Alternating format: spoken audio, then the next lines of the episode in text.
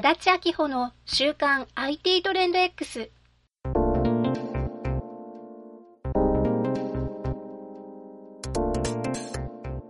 この番組では IT が世の中にどんな変化をもたらそうとしているのか、ビジネスがどのように変化していくのか、そんな話題をお伝えしています。 IT を活用して一歩先行くビジネスを目指す人なら経営のヒントがつかめるでしょう。足立明穂の週刊 IT トレンド X。 さて、今週はどんな話題でしょうか。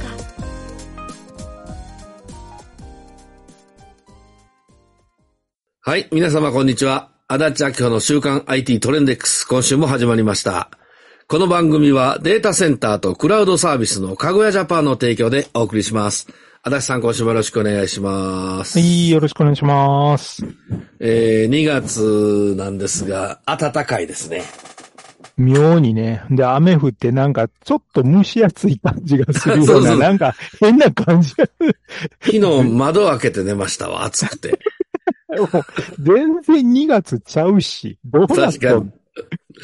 いやいやいやいや。まあ、言うてるうちにまたね、ガンって寒くなるみたいやけど。で、いやもうこの温度差が激しすぎるのはちょっとやめてほしいなと思うよね。そうですね。体がついていかへんし、で、うん、あれ、旅行とか出張とか行く人大変よね。どうなんしていいか分からへんもん。もう。それはありますね。うん、この辺だったらコート着てった方がいいのか、なくていいのか、もう全く判断できへんもん。T シャツにぴょっと羽織るだけで機能とか良かったですからね。そうそうそう。全然、もうなんか公園が緊張とかも T シャツ1枚で端まってる子とかおったもんな。もうでしょうね。暑いから。うん、まあまあ今日はちょっと、ニュースじゃないですけど、長引きそうなんで、ちょっとニュース行きましょう。はい。今週のニュースは6件です。オープン AI が空という AI モデルを発表しました。この AI はテキストプロンプトから最長1分の動画を生成することができ、現実的で想像力豊かなシーンを作成可能です。一般公開されておらず、一部のユーザーにのみ公開し、フィードバックを元にして改善していくそうです。はい、これね、いろんなニュースでも話題になっていて、テレビのニュース番組とかでも取り上げているのが、ちょっとびっくりしたんですけども、まあね、デモンストレーションで出してる映像とか見ると確かにすごいなっていうところになってきてはいて、まあそれを、テキストだけでこう指示して作れるようになったっていうところで、まあものすごい、技術の進歩になってきて、もうほんとね、1年ぐらいでここまで来てるっていうのがすごいことなんですけども、まあ、一般利用がね、まだまだ、されないということで、おそらくなんですけど、私の勝手な予測では3ヶ月から半年ぐらい先になるんじゃないかなっていうような気がしています。というのもですね、一つはやっぱり悪用される恐れっていうのがやっぱりすごくあるので、で、特にアメリカの方が今年大統領選があるので、あんまりそこら辺でね、一般の人がわちゃわちゃ使えるようになると何をしでかすかわからん連中とかもいるんで、おそらくそのチェック機能だとか、いろんなところにこれからテストをしていくんじゃないかなっていう、それもあって、だんとこう一般に公開するっていうことはないのかなと。で、もう一つは、やっぱりその動画を作るのにコンピュータリソースをものすごく食うんですね。食うというか使うので、そうすると、多くの人が一気に使い出したら、あっちまにパンクしてですね、全然使い物にならんっていうね、いうことにもなりかねないので、おそらくそこら辺のところ対策をいろいろ考えた上でやろうとすると思うので、ちょっとね、これ使えるようになるのは時間かかるか、あるいはオープンにしても、その、有料でしか使えないような形になるとか、なんとなくそんな方向になるんじゃないかなと思います。情報処理推進機構 IPA は、AI の安全性を検討する AI Safety Institute を設立しました。内閣府や経済産業省も協力しており、AI の安全性評価手法の検討などを行います。所長には損害保険ジャパンの村上明子氏が就任し、IPA デジタル基盤センター長の平本健二氏が事務局長に就任しました。はい、ようやくこういうね、AI の安全性を議論するという、まあ、機関というか、そういう組織が立ち上がったということで、で、しかもIPA なんで公的機関の中でこれが出来上がってきてるので、まあ、今後、日本としてこういうものをどう考えていくのか、一つの、まあ、ひな形というかですね、そこら辺ガイドラインみたいなものもこれからいろいろ出来上がってくるんだと思います。まあ、本当ね、さっきのニュースではないですけれども、そのテキストも画像も音楽も動画もその生成 AI で作れるような状況になってきてるわけですね。で、そうすると本当なんていうんですかね、本当のことなのか、フェイクなのかっていう区別がますます難しくなっていくと。で、そんな中でどうやってこれを使っていくのかっていうのは、やっぱり何らかのね、こうガイドラインみたいなものとか、あと啓蒙的な意味で一般の人たちに、どういうふうにこの生成 AI というものを教えていくか、あるいは位置づけるか、なんかその辺をね、何らかのガイドラインみたいなものを作っていかないと野放しにすると、結局めちゃくちゃになって使うなっていう方向になりかねないので、その辺をね、うまくこう考えていただければなということで、この組織のね、これから出てくるいろんなそのデータとか、ガイドラインみたいなものを期待したいなと思います。アルファベットの傘下であるウェイモの自動運転タクシーがサンフランシスコで襲撃され炎上する事件が発生しました。この事件でロボタクシーは重大な損傷を受けましたが、幸いにもこの車両は無人であり、人的被害は報告されていません。ウェイモは自動運転車の安全性と信頼性を高めるために、事故後すぐに状況の分析と再発防止策の検討を開始しました。これについては後半にしたいと思います。電気通信大学などの研究チームが食べられるロボットに関する実験結果を発表しました。このロボットはゼラチンと砂糖を使用していて作られ、振動することで生きているかのような感覚を与えます。実験ではロボットを見た時と食べた時の印象、特に動いているロボットを食べた時の生き物らしさや罪悪感などの感覚を調査しました。その結果、動いているロボットを食べると、より強く特定の印象や感覚を持つことが明らかになりました。もうなんかね、何を言ってんのっていうコースではあるんですけど、なんかアホみたいな話に聞こえるかもしれませんが、まあ、グミみたいなもんでね、細長いこうグミみたいなものがあって、そこにちょっと顔が書いてあるって、これをまあロボットっていうかどうかっていうのもあるんですけど、それを左右にこう振動させたりとか、上下に動かしたりとか、ピクピクピクってこう動いてる感じになるんですよね。で、それをかじるという話なんですよ。で、そのかじった時に動いてるもの、要は動いてるものをかじるっていう行為によって、果たしてどういう感情が出てくるのかっていうのを調査してるわけですね。で、まあ、左右に動いてるか上下に動いてるかみたいな、その動きによってこう罪悪感みたいなのが、こう気持ちがちょっと違うとか、いろいろ面白いところあるんですけども、これね、よくよく考えると、食べ物が、まあ、動いてるというか、生きてるというか、まあ、日本だとね、池づりだとか、刺身で食べるとか、そういう文化がやっぱあるので、多少こう生きているようなものを食べる、まあ踊り食いとかね、いろいろありますよね。そういうものがある文化と、で、全くそういうものがないような文化圏とで、こういう実験ね、ぜひこう、やってみて比較してほしいなと。これはもう、食生活とか食べるものの文化によって感覚って全く違うはずなので、果たしてそれによってこのね、感じることの差が出てくるのか。非常に、その辺のね、この、ことによって、気持ちと文化とか、感じることとか感情とかの違いっていうのが、こんなところからね、すごく浮き彫りになってくるんじゃないかなと。ちょっとね、テクノロジーとそういうなんか人の生活とかとの関連付けっていうところで、まあ、今回は食べるというもので、まあ、実際ね、なんかロボット食べるみたいなのはないかもしれないですけど、ただ、とはいえそういうところのいろんな違いによって何をこう感じるのかとか、どういうその文化的な違いがあるか、それを踏まえた上での、そのテクノロジーのあり方っていうのを考えるには、非常にね、面白いテーマじゃないかなというのは、個人的に思いました。マイクロソフトとオープン AI は AI ツールが国家関連の攻撃者に悪用されている事例を調査し、関連アカウントを停止しました。特にロシア、イラン、中国、北朝鮮の政府と関連があるとされる5つの脅威に焦点を当て、該当するアカウントを無効にしました。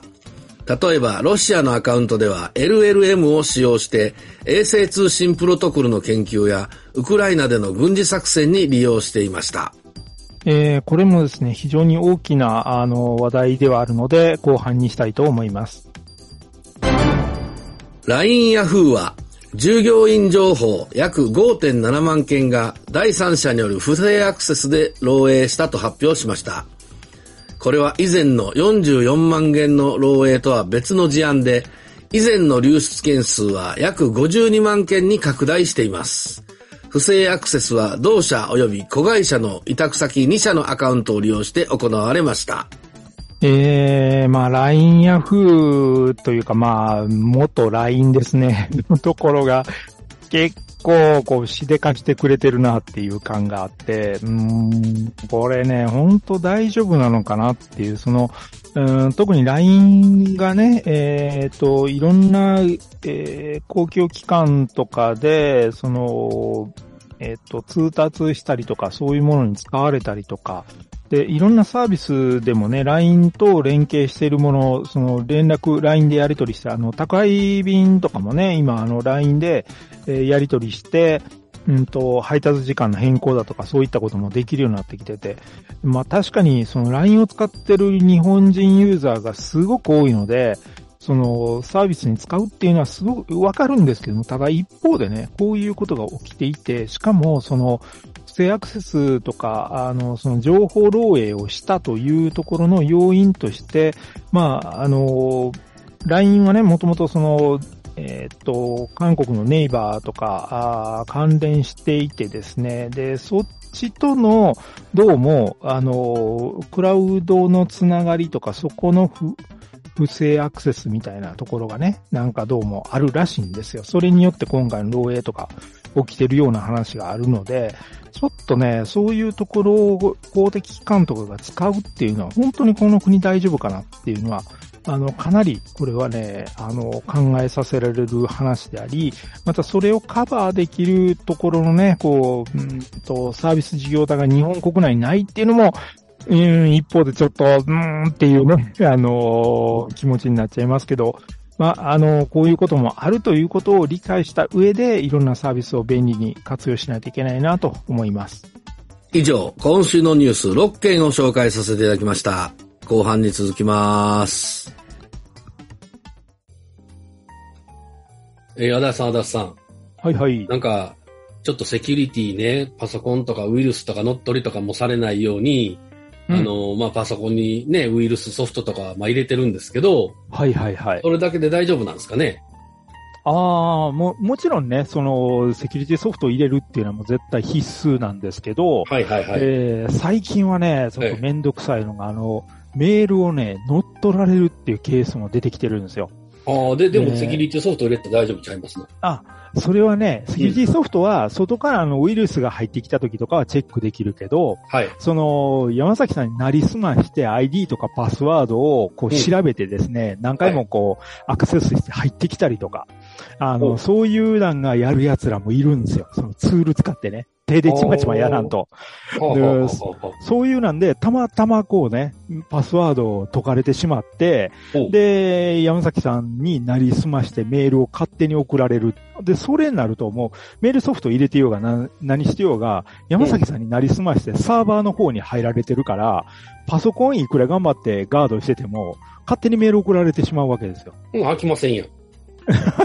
やん。なんですけど。切れてもしゃあないですよね。はい。いやそこはですね、最近ね、かごやさんなんかはね、はい、そこら辺の接続元の IP アドレス、要は、山崎さんの、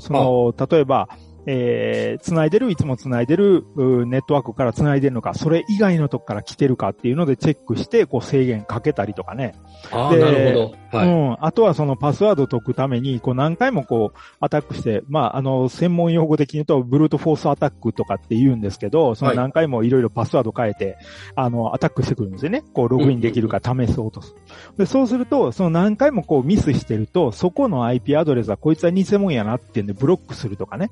そういうことができる。うん。かごやさんはね、そういうメールサービスなんかも始めてるんで、ぜひね、そういうのも検討するのも一つかなと思います。なるほど。安心、なんかもうサーバーも自分のパソコンも両方ダブルで、そうそうそう。ちゃんと対策した方がいいですよっていうことですね。そういうことですね。はい。ありがとうございます。よくわかりました。はい。というわけで、かごやさんのね、サービスにメールプランっていうのがありますんで、気になる方はかごやさんのホームページから、メールプランで、検索していただいて、詳細を見ていただければと思います。オープン AI の空って1番目のニュースなんですけど、はいはいはいはい。もうとうとう動画を作成できると。まあ予想でね、その動画を作成するサービスあったらまた金払わなあかんとかあったから、ちょっとね、でどんなもんか分からへん。だいたい英語やしね。そうやね。そう。うん。まあ、ただ、ね、結構オープン AI が作ってるんで、クオリティはやっぱすごい高くはなってきてますよね。はあ、今、そのニュース見てたらね、すごいマジこれみたいな。そうそう。で、まあ、これ、東大の、松尾先生なんかがすごい言われてるんですけど、はい言葉でこっちが指示して、で、なんていうのかな、物理的な、動きとかもちゃんと理解して動画になってるっぽいとこがすごいって言ってて、で、例えば、車がこう走るシーンとかで、はい、土ぼこりが舞い上がったりするんですよ。そういうところも動画にちゃんとできるっていうのは、それって、そういう現象が起きるっていうのと関連付け入れてないと、そんな土ぼこりが舞い上がるとか出せないわけですよね。そういうのは。ああ、そうですね。はいはい。ただこう、ね、車が走っていくだけのシーンとかは、まだ、まだね、それでも大変なんやけど、わかるとして、そこに土ぼこりが舞い上がるとか、その土ぼこりの舞い上がり方とかね。ああ、そっか。そう。ね、車の前の方に土ぼこり出てきたら意味ないわけじゃないですか。全体が土ぼこりを覆われたりとかしても、それ違うやろって話になるから、そういったことがちゃんとこう、動画として作られてるっていうところがすごいっていう話があって。うん。だからそうなってくると、本当まあ、さっきもちょっと言ってたかと思うんですけど、フェイクの動画がどうなるかわからんすよね。ああ、確かに。あと、足立さんのね、言うてたように、リソースめちゃめちゃ食いますよね。いや、今。コンピューター、すごいことになるよ。うん。今、画像を作るだけでも、まあ、ここの分、こない直してたらもう一回作り直してもらうわけじゃないですか。はい。はい、まあ、1分、2分かかるじゃないですか。はい。動画になったら、だいたいええねんけど、この10秒あたりのここのこれをこないしてくれて、また一から動画作るわけでしょ？そうそうそう。それ多分、100倍どころじゃないですよね。画像ファイルと動画ファイルの違いぐらいの。そうそうそう。だって。まあ僕ら作ってる側やからようわかりますけどね。うん、単純に言ったら動画ってパラパラ漫画と同じやから。そうですね。うん。だから、例えばね、1秒30フレームっていうのでやったとしたら、30枚作ってようやく1秒の映像って考えたら。そうです。10秒やったら300ですもんね。うん。10秒作るのに300枚画像作ってもらわなあかんから、そりゃもう偉いことになるでっていうね。いやー、でもまあそれがまあまあもうすぐ使えるっていうのはほんますごいですね。もうなんかね、偉いことになってきて、まあね、おそらく本当今でも結構ね、カメラ持っててないけど、カメラで撮影したかのような画像を作れるわけじゃないですか。ああ、はいはいはい。で、そのうち、もう、行ったこともないし、そのカメラも、撮影もしたこともないけど、映画作りましたみたいなやつ出てくるわけですよね。あ、そうです。いや、だから今、足立さん言ってはったみたいな、フェイク動画ね。うん。なんぼでも作れるわけやし、その、アルカイダのとこら辺行ったことなくても、うん、ね、あの辺の背景でとかやったらそれっぽくなるわけじゃないですか。そうなんですよ。そんなね、いろんなところの風景とか勝手に作ってくれたりするし、うん、高速道路が、崩落してる動画みたいな飛行機が突っ込んできて、崩落してるとか、そんなの作って、できるわけじゃないですか、そんなことが。まあまあそうですよね。こんなニュースがありました、言うとね。それで、例えばその、為替相場とか動くしね。うん、下手したらそういうなんが起きる。うん、まあ実際前もね、起きましたからね。ペンタゴンが襲撃されましたっていう動画が上がって。そう。だから、そんなことはない。だから、まあ、それもあって、そういうところのチェックとかね、どこまで何を許すのかとか、いろんな、その制限とか、まあ、今、電子透かしみたいなのを入れるような、ことになるらしいんですけど。はいはいはいはいはい。でも、とはいえ、そんなの一般の人には全然分からへんし、入ってるかどうかなんか。そうですね。うん。だからそこら辺とかもどうやっていくのかってやっぱり、これしっかり考えていかないと、本当ね、なんか、使えるようになったから、ウィーって喜ぶのと同時に、これ、ほんまに大丈夫かっていうとこがいっぱい出てくるからっていう。いや、もういい面だ決めましょう。そう。まあね、面白い。ナイフ作った人が、そう。ね、こんな便利もんできた。木めっちゃ切れる言ってるけど。これも人刺したら死ぬやんけ。ダメだって言うてる人みたいなもんでしょ？うん。まあまあ言うてもね、便利やったら車みたいに広がるんですよ。そうやね。車なんかほんま殺人兵器やもんね。まあまあ、そういうことで、うまいこと後半のやつに繋ごうとしてる。ああ、そういうことね。はい、わかりました。ちょっと後半の今日2つですね。そうなんですよ。これがあるから今週6件やったんや。そうなんです。はい。保ってるなと思ったけど、がっつり時間ありますからやってもらいましょう。はい、じゃあ1件目からじゃあ読みますね。はい、うん。アルファベットの傘下のウェイモね。アルファベットってのは Google の会社ですよね。はい、親会社。はい。ね、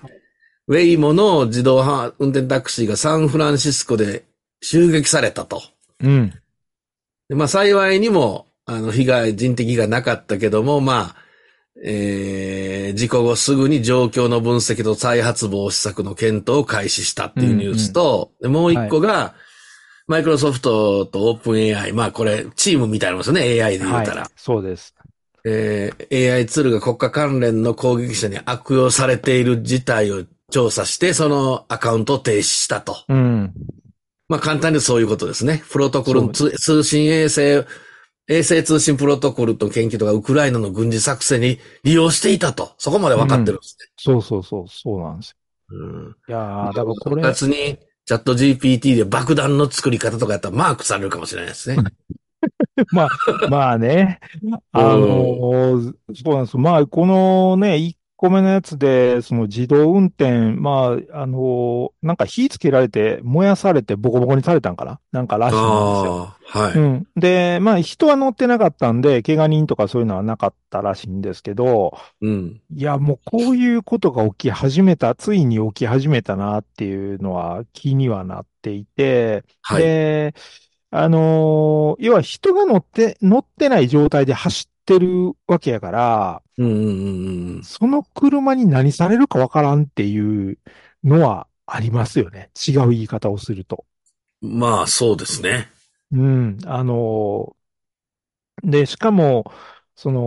駐車してる車とかではなくて、走ってる車、に対して何されっかわからんよねっていう怖さとかもあるし、で、まあちょっと話は、違うんですけど、これもね、なぜこれ襲撃されてるのかがまだよくわかってないんですよ。理由と動機っていうことですか。そうそう、はい。犯人も捕まってないし、まだ。で、まあそこら辺が明らかになるのはこれからだとは思うんですが、ただ、まあね、勘ぐりすぎると、例えばこういう自動運転の車が広がることによって、まあ、例えば職を失う人たちが出てくるわけですよね。タクシーの運転手とか、そういう人たちがいるから、そういう人たちがなんかあったかなっていうのとか。それはまあ、可能性ありますわね。で、あとは、自動運転の車によって、まあ、そんな、まだ、どうなのかな、件数としてはちょっとわかんないですけど、まあ事故が起きたりとかはしてるんですよ、やっぱり。で、実際、今回のこの、アルファベットのウェモではないんですけど、ゼネラルモーターズのですね、クルーズっていう自動運転のやつがあるんですけど、それがですね、前やっぱり事故を起こして、で、それでタクシーの、免許の取り消しになったんですよ、それは。自動運転カーの免許取り消しになったりとか、で、クルーズが、の自動運転で走ってるやつが、歩行者を引きずって走ったとかっていう事故があったりとかしてるんですよね。で、なんかそういう事故があって、まあ場合によっては事故にあった人とか、家族とかが怒りの矛先が、自動運転に向いてる可能性もあるんですよ。それもありますわね。こんなもん普及したら、みたいな。こんなやつね、こんなのが走ってるから、事故起きるんやっていう風になってるかもしれんし。いや、でも本当こういうこと考えられますよね。そういうなんて、これからも起きる可能性があって。だから、まあ、自動運転とかが出てきてすごく便利になるだろうし、いろんな、人手不足、特に日本なんかも人手不足になってくるから、これからね、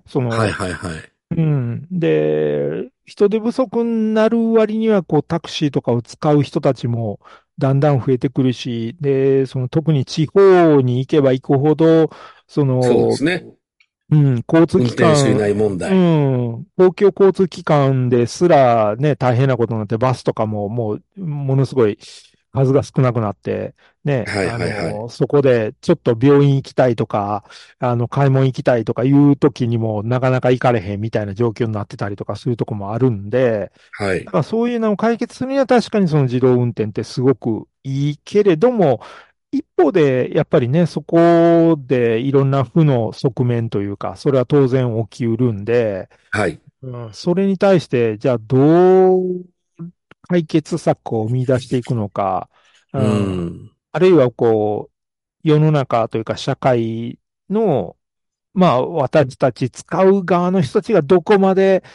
許容するのか、そういうものを。100% 安全とか、っていうのは、絶対無理な話だから。無理ですね。で、じゃあどこまでで妥協するかっていう。まあ、実際ね、今の人が運転してる車だって、事故は起きてるけども、だけど、それを禁止するっていう方向にはならないわけじゃないですか。やっぱりこれだけもうね、広がって便利な。当たり前やからね。道具になって、で、やっぱり一定数事故起きるっていうのは分かった上でみんな使ってるし、だからこそそこに保険みたいなものが、制度ができてるし、また、事故った時にはどういうふうに対応するかっていう仕組みとか、もうそういうものもいっぱい出来上がってきてるから、なんかその部分をどう整備するかっていうのを本当急がないと、わけのわからん、事件みたいなのが、やっぱり起きてくると思うんですよね、こういうなんて。そうですね。で、まあ、だからそこら辺と両輪でやっぱ考えないといけないんで、テクノロジーの部分だけでガンガン進むだけじゃなくて、やっぱり、なんかそこの制度設計だとか、万が一の時にどうやって保障していくのかとか、そのあたりの仕掛けとかもちゃんと、もう、ね、車だったら必ず、保険入らないといけないとか、なってるように、まあ自動運転カーもね、必ずそういう保険入って、いろんな制度、もうちょっと普通の人が運転してるだけじゃない、なんかプラスアルファのいろんなことを、人が乗ってない時に事故った時にどうすんのみたいなのがやっぱあるからね。いろいろ、まあ、これからだから、問題が出てくる、まあ段階ですもんね、言うてもね。そうなんですよ。だからそこら辺をどう解決するかっていうのは、やっぱり制度をちゃんと作っていかないと。またそこもね、こう厳しい方に持ってっちゃうと、もう全然誰も使えないっていう、もう、メーカーも怖くてそんなもん作ってられへんよって話になっちゃうから、それのね、こう、さじ加減、ほんと難しいよね、これは。まあ、昔から足立さんはね、自動運転カーはすぐできるやろうけど、保険とかそういう、周りの整備が整うまではなかなか難しいって言って始めましたもんね。うん、本当そうなんですよ。技術的にはね、いろんなことがもうどんどん進んでるんで、まあ、ね、チャット GPT みたいなあんなもんとか、もうすごい勢いで進んでるから、できるんやけど、ただ、走らして何かあった時にどうするっていうのは全然追いついてないから、法律とかが。まあ、そこ難しいところで、まあ、法律が追いついてないっていうような意味で言うと、この次の二つ目のやつですね。悪用されて。そう、悪用される。テロ。うん。テロとか戦争とか、まあね、犯罪とかに使われるのをこう、があるから、まあ、アカウント止めたっていうことで、まあね、インターネットで使えるサービスって、場所に関係なく使えちゃうから。そうですね。だから、こういうサービス始めると、本当日本でもいろんなサービスこれから立ち上がってくると思うんですけど、そうすると、日本以外の国からね、いろんな利用されたりとか、で、そこで悪用されたりとか、当然起きうる話なんで、で、あともう一個だけいやだから監視されてんねんなっていう、まあ僕ら一般ユーザーもね、見られてんねやみたいな、だからややこしいね、そういうね、こういう趣向の、大人のビデオ探してとかいうのも、ちょっとやりにくくなりましたね、今日で。だったらやってたんや。いや、そういう人もいるわけじゃないから、ほんならもう、有料にしてる意味ないよね、みたいな。どういう意味やねん、それ。いや、そういうのも出てくる可能性もあるけども。まあ、本当そこがね、やっぱり難しいところで、ね、日本でも、通信の秘密を守らないといけないっていうのは法律的にはなってて、いろんなネットのサービス業者とかプロバイダーとか中見ちゃいけないよっていうの、基本はそうなんですよね。で、基本はね。だけど、とはいえ、じゃあ、全く監視しないっていうのをやっていいのかって言ったら、じゃあ、いろんな犯罪とかに使われてたりとか、で、わけのわからん奴らがいろんな取引をやってたとか、そういうことになってもいいのって言ったら、それはまた違う話になっちゃうんで、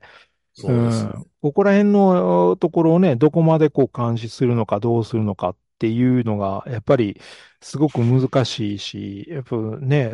特にこういう海外から他の国で戦争とかに使われるとかなったら、自分とこの国を攻撃するようなものに使われてたとかやったら、何をサービスしてんのっていう話になっちゃうし、すごい難しいですよね。で、ただ、もう一つね、こういうニュース見たときに、ちょっと違う目線で見ないといけないなと私思っていて、で、今回マイクロソフトとオープン AI が、まあ、怪しげなことをやってるアカウントを止めたというニュースなんですけど、これね、見方を変えると、民間企業がそういうことをやってるっていうのはいいのかどうなのかっていうのがちょっと微妙な気もするんですよ。民間がね、そうですね。これが、例えば、ね、アメリカ政府の指示に基づいてやったっていう話だったら、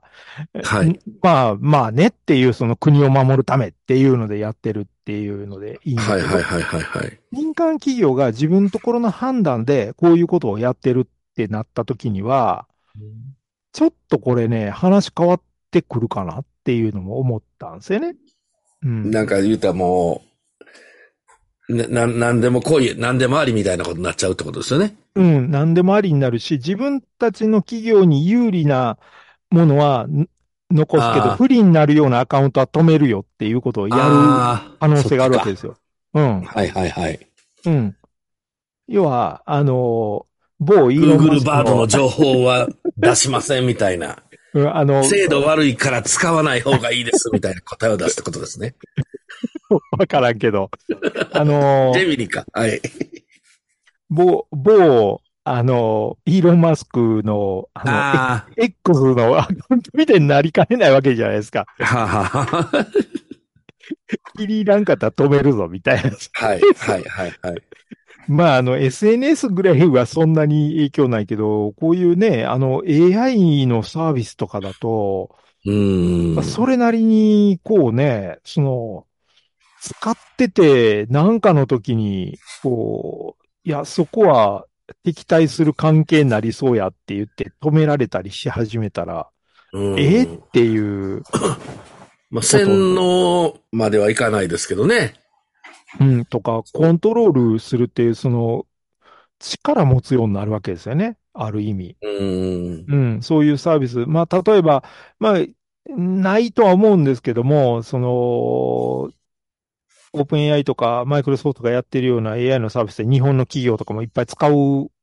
てるわけで、はい。で、そうやってるときに、例えば、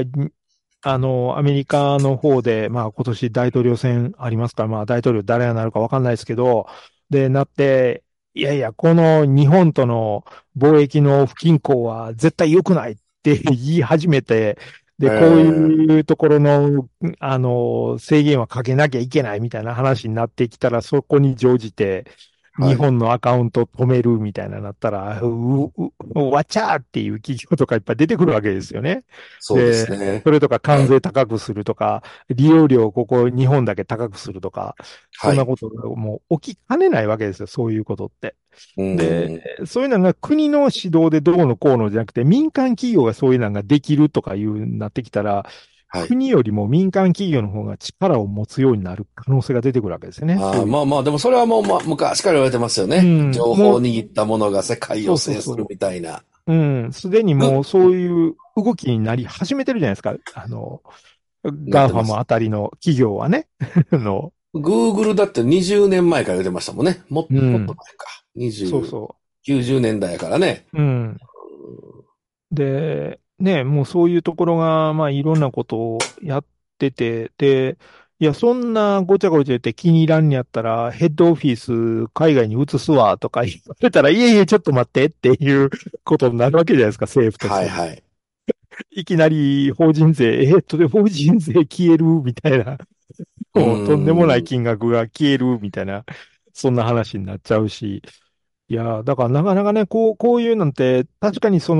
必要なことでもあるんだけど、ただ民間企業が、その国が、ここはダメっていう風にレッテル貼って、アカウント止めていくっていうことができるっていうのは、行き過ぎると、ちょっと怖い存在になっちゃいますよね。そうですね。だから本当インターネットができて、ね、自分のとこだけじゃなくていろんな国のサービスとか便利なサービスどんどん使えるようになって、はい。よくはなってるんですけども、ただ一方で、なんか対立が起きたりとか、いろんなね、やりとりがうまくいかなくなった時に、とんでもないことがね、突然起きるっていう可能性もあるので、まあ、この辺のね、サービスの使い方、やっぱりモノハの件じゃないですけど、そういう側面があることは、気にしとかないといけないんじゃないかなという気がします。はい、安田さんありがとうございました。はい、ありがとうございます。まあ、今週もね、やっぱ AI のお話が、まあ、多数を占めたんですけど、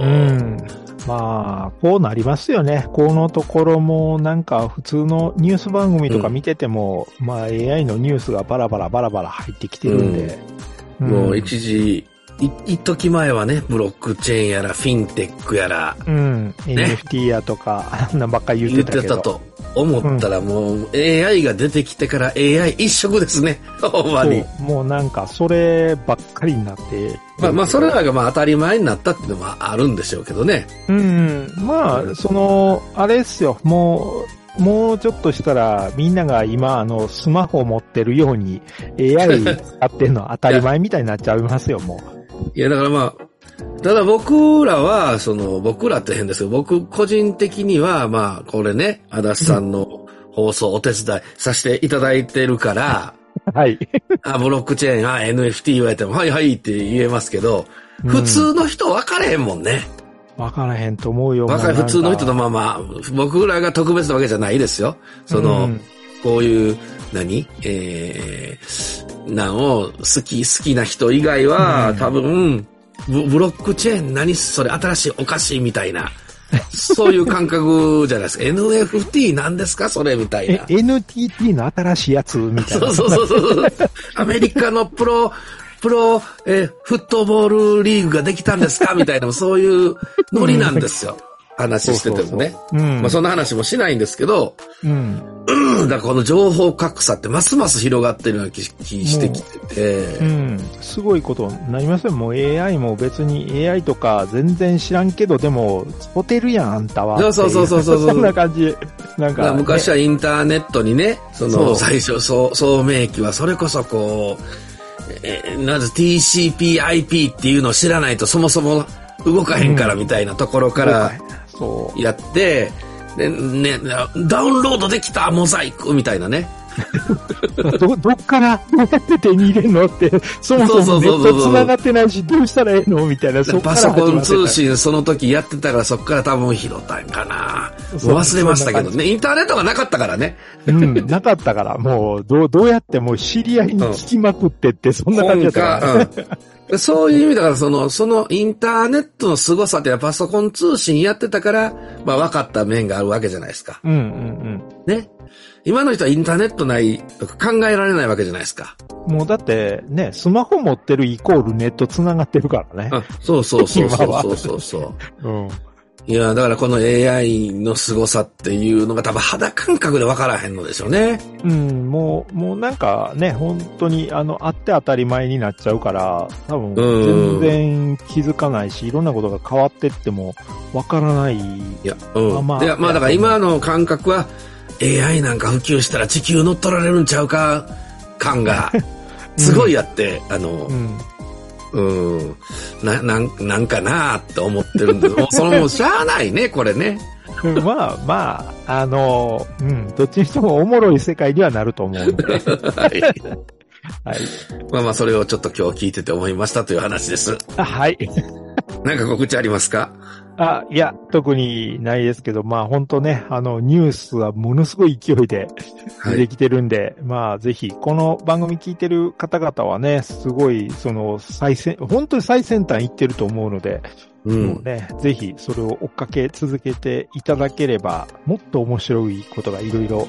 分かってくるんじゃないかなと思います。はい。いや、いつも勉強させていただいてありがとうございます、私さん。ありがとうございます。精進いたします。見返りを期待してるんですけどね。なかなかそこは申し訳ない。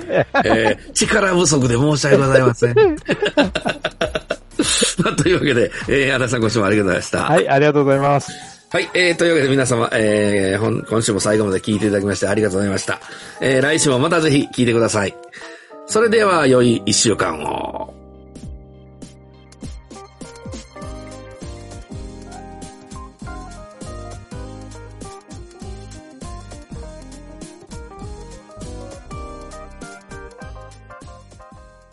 この番組は、データセンターとクラウドサービスのカゴヤジャパンの提供でお送りしました。